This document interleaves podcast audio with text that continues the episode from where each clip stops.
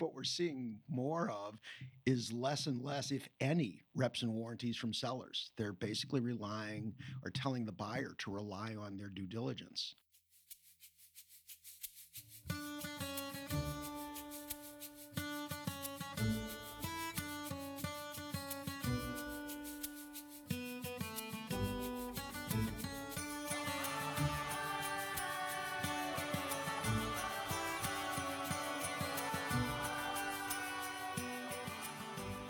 Welcome to the MBBI Trends and M&A podcast. I'm Jeff Cismoski with Xartis Group, Business Owner Financial Services, your host for today's podcast. And today's guest is Keith Zerman, attorney at Kelleher Holland Attorneys at Law. Kelleher Holland is currently a gold sponsor of MBBI Illinois chapter and has been a longtime partner of MBBI. Thank you and welcome, Keith. Thanks for having me. I appreciate it for myself and on behalf of the firm. Don't you take a minute to introduce yourself and Kelleher and Holland? Um, Keith Zerman. I am the co-chair of the corporate department here at Kelleher and Holland. The corporate department encompasses it's kind of a an umbrella uh, designation. Includes what we would consider typical corporate work, which is uh, mergers, acquisitions, buy sells, um, forming entities, general counseling, but we also include under our umbrella commercial real estate, residential real estate, as well as employment matters. Because all those things pretty much are intertwined with running a company. I mean, you have to have a place to work, you got the real estate, you got the people. It all makes sense. Yeah, and we're a full service firm. We have a very robust uh, litigation department. The firm was initially founded as a high net worth uh, estate planning firm and has branched out from there. We still remember that core. And one of the nice, unique things about our firm is the interplay between the estate planning and the corporate. You can't do a deal unless you know how it affects personally the owners Right. of those businesses. And most of our clients, um, their biggest asset or one of their biggest assets is the businesses that they own and have run for years. Yeah, that's great perspective. So yeah, I, I think it's a little different. We're not just doing the deal, but before we d- close a deal, I'll talk to one of my partners in the estate planning department and say, hey, where does this go? Where's the money need to go? Who's the owner? Yep. How is this going to fit into their overall plan? So we really take a holistic view. which I know is a great segue into the topic that we're going to talk about today. Because one of the main elements in what you're talking about in mergers and acquisitions is the money.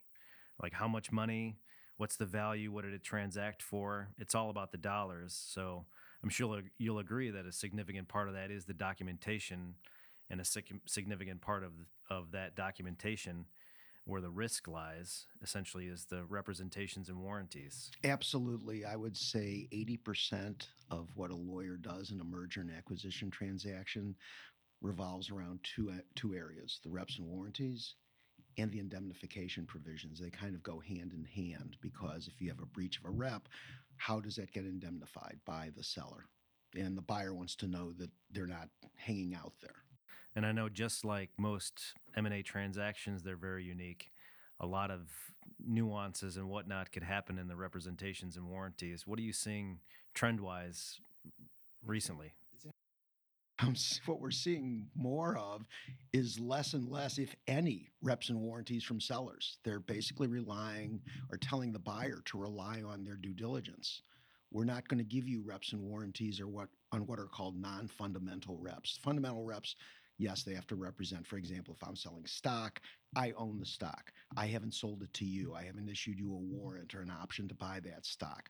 Those are fundamental reps, which clearly the seller has to make and a buyer wants to know. But other things such as there's no litigation. Well, you can run searches to find out if there's litigation against the seller or if there are claims and things like that. So, really putting more of the onus and the risk shifting onto the buyer. Do you see that primarily as because it's more of a seller's market? There's so much money chasing business deals, or why do you think the change is that the seller isn't happening to rep those out? It could be. It's almost similar to the real estate market today, the residential real estate market. Um, people are buying houses as is. Mm-hmm. There's no representations.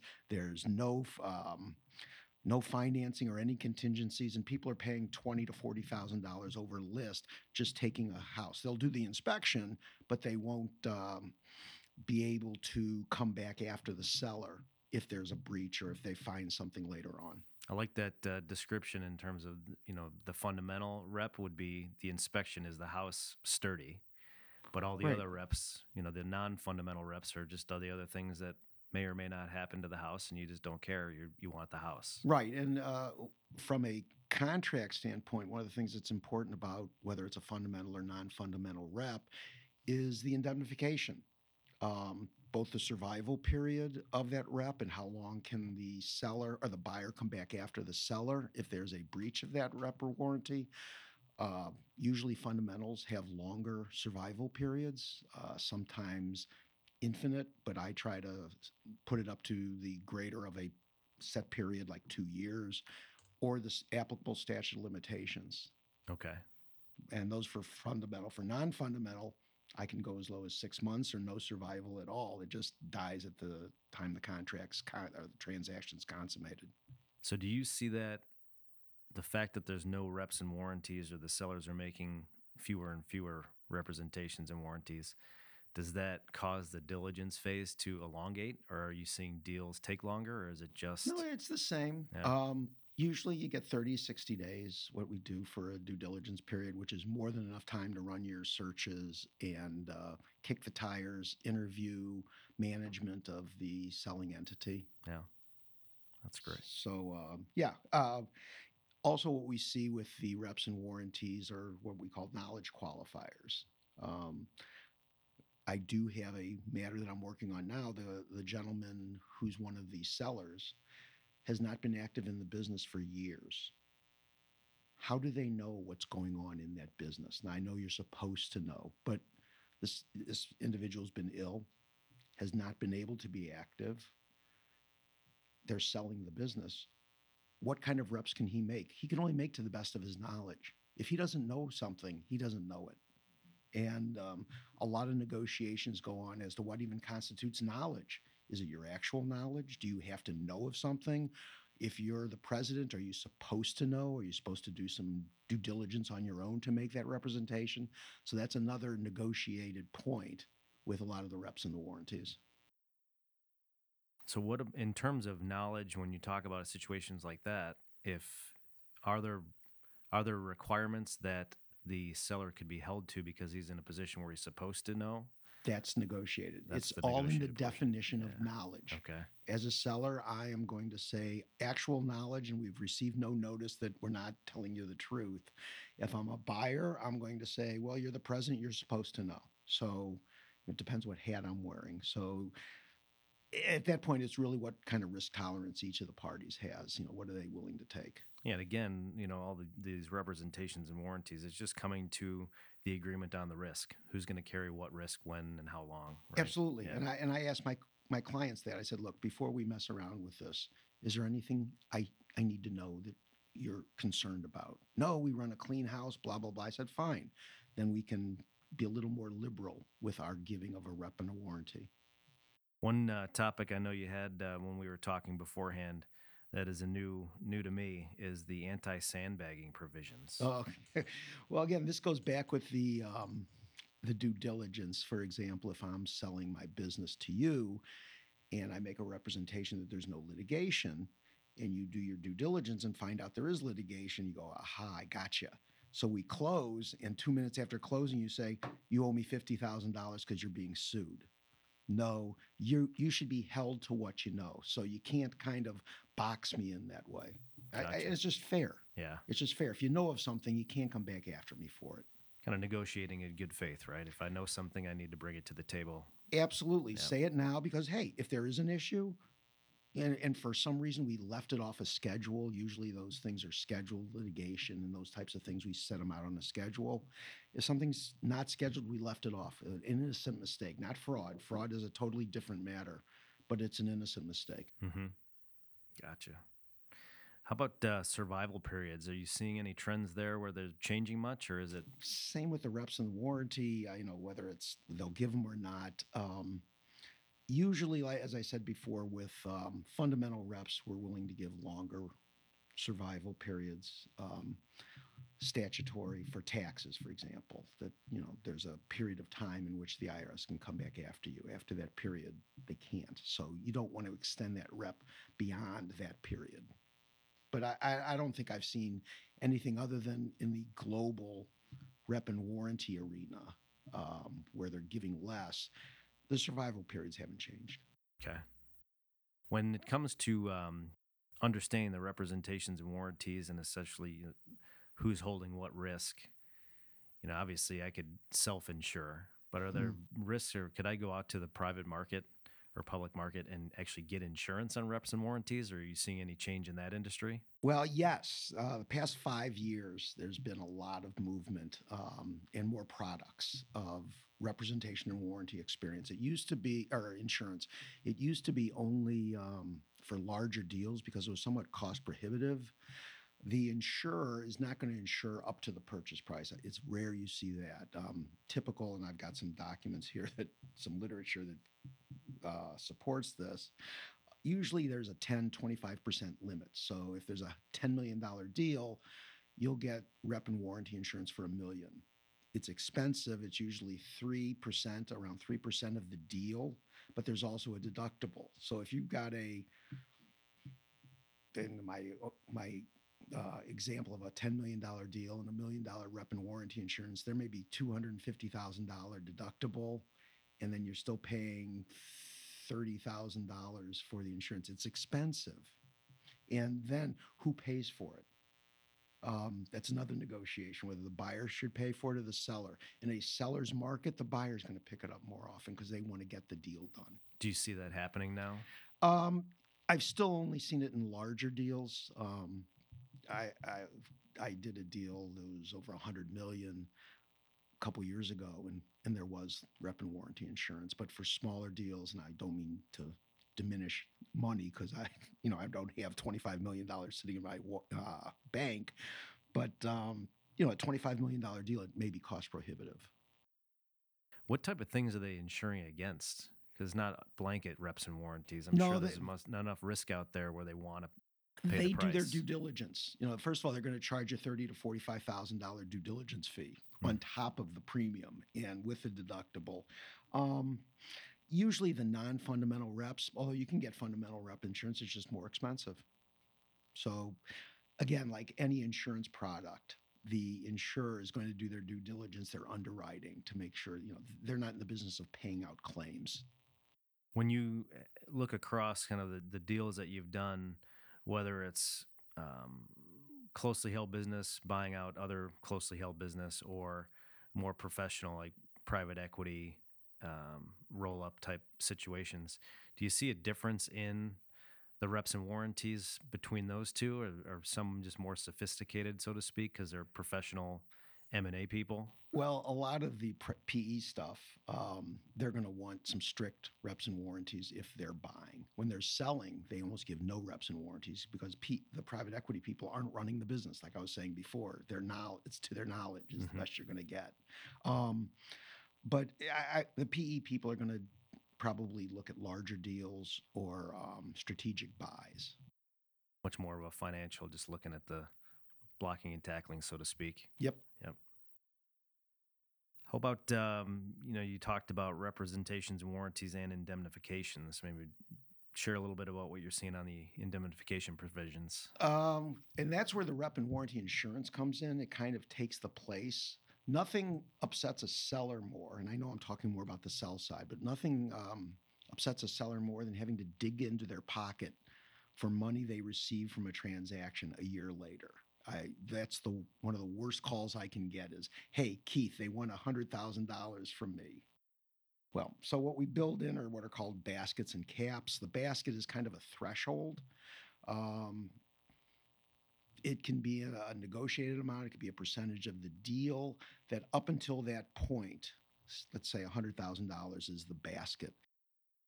If the buyer has claims against the seller, whether it be for rep breach of a rep and a warranty, failure to perform a covenant, um, until it hits, hits that threshold, the buyer eats it. So that's where the insurance might come in. Um, the uh, two different types of baskets. One's called a tipping basket, one's a non-tipping. I said that hundred thousand dollar limit. A lot of times is once it gets to that hundred thousand, it goes back to zero. So if there are claims for a hundred and one thousand dollars and the basket was a hundred, the seller's responsible for a hundred and one thousand. That's a tipping basket. A non-tipping basket is where the um, it's a deductible. So again, $101,000 of claims, $100,000 basket. The seller's responsible only for a thousand or the excess over that. So that's the first piece. And then you have the cap. How much are you going to um, be responsible for? Usually with fundamental reps, it's the purchase price, or I shouldn't say usually. I've seen it typically be the purchase price. Uh, for non-fundamentals, it's a lower cap because again, you could find that stuff out. You can do your due diligence. It all goes to the risk risk shifting, which you mentioned at the beginning. Do you see the the negotiation around those baskets or these indemnification provisions relating to the fact that there are no reps and warranties in a lot of seller cases? That yes, yes, So a higher basket, if you're not giving any reps and warranties, you might have to agree to a higher basket, so to speak, uh, or actually a lower basket. or a lower You basket. want yeah. a lower basket because the the buyer saying, okay, I'm not going to take reps and warranties, but those that I have, I want to make sure that I'm not stuck uh, re- being required to fund those out of my pocket. Yeah, it's the interplay is probably the most contentious part, and probably, as I said, takes about eighty percent of the time and the costs that we bill through to the client dealing with the reps and the warranties. Um, one of my partners uh, had a two and a half million dollar deal, which is a nice size deal. 40 pages of reps and warranties from the buyer, the buyer, because the buyer usually prepares the contract. That's insane. What type of business? Um, I don't know. I just know he comes in complaining all the time about this 40 page, and, and he actually tried to qualify it, and the buyer's counsel came back says, "Hey, if you don't accept it, we're walking." So, again, at that point, sometimes our clients say, "Just give them what they want." Right. The emotion of getting the deal done because I want the check.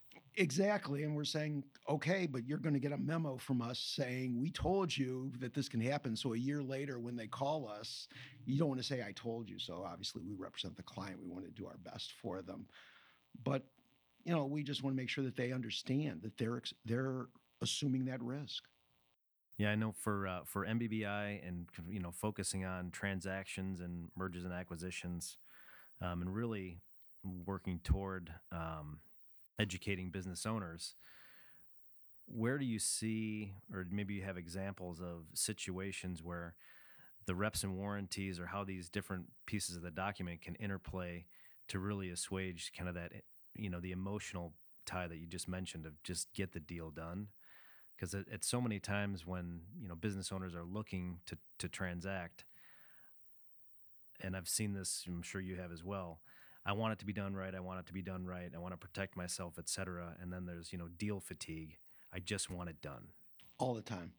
All the time eh, it, eh, it- well it depends how motivated each party is. How badly does the seller want to sell? I mean I, i've done deals and i'm in one now where the, the seller said you know what? I don't need to sell. It's a nice time to sell. I'm getting a decent price but i don't need to well in that case we're going to hold hold to our guns more if it's i have to retire my wife wants to move to tahiti I got to get out of here. Just get it done. yeah you end up it's going back to just basic negotiation who has the leverage right Right. yeah And, and and the buyer, if it's a strategic buy, they may be more interested. If you're in a in a, a typical niche industry where there aren't many other opportunities, a buyer's much gonna much more likely to want to buy an ongoing business than to start it up themselves. They've got a track record with it, with the other businesses. So, um, yeah, and that all goes hand in hand. And then you get into other things such as whether the seller is going to take back, do some seller financing and take back paper, and then that also goes in with the reps and the warranties because if there's a breach, rather than coming after you, they can go after say, hey, I owe you a million dollars, but there's a twenty thousand dollar breach. I now owe you nine hundred and eighty thousand dollars. So those are all it's all mixed together. Well, I guess it makes more t- more sense to to spend the time up front because you don't want to be caught chasing the money or fighting for the money back, as opposed to just looking to a document and knowing what you're what you're supposed to be. From your mouth to yeah absolutely it's yeah it's the old mr goodwrench pay me now or pay me later and if you pay me later it's going to be a lot more Yeah, right, that's right. Yep. Well, thank you very much for sharing your insights, and uh, thanks to Keller, Kelleher and Holland for hosting us today. Thanks to Ray, our wonderful sound tech, who's making us all sound good. yeah Uh, this is Jeff Cismoski with Xartis Group, signing off for MBBI. Thank you, and enjoy the day.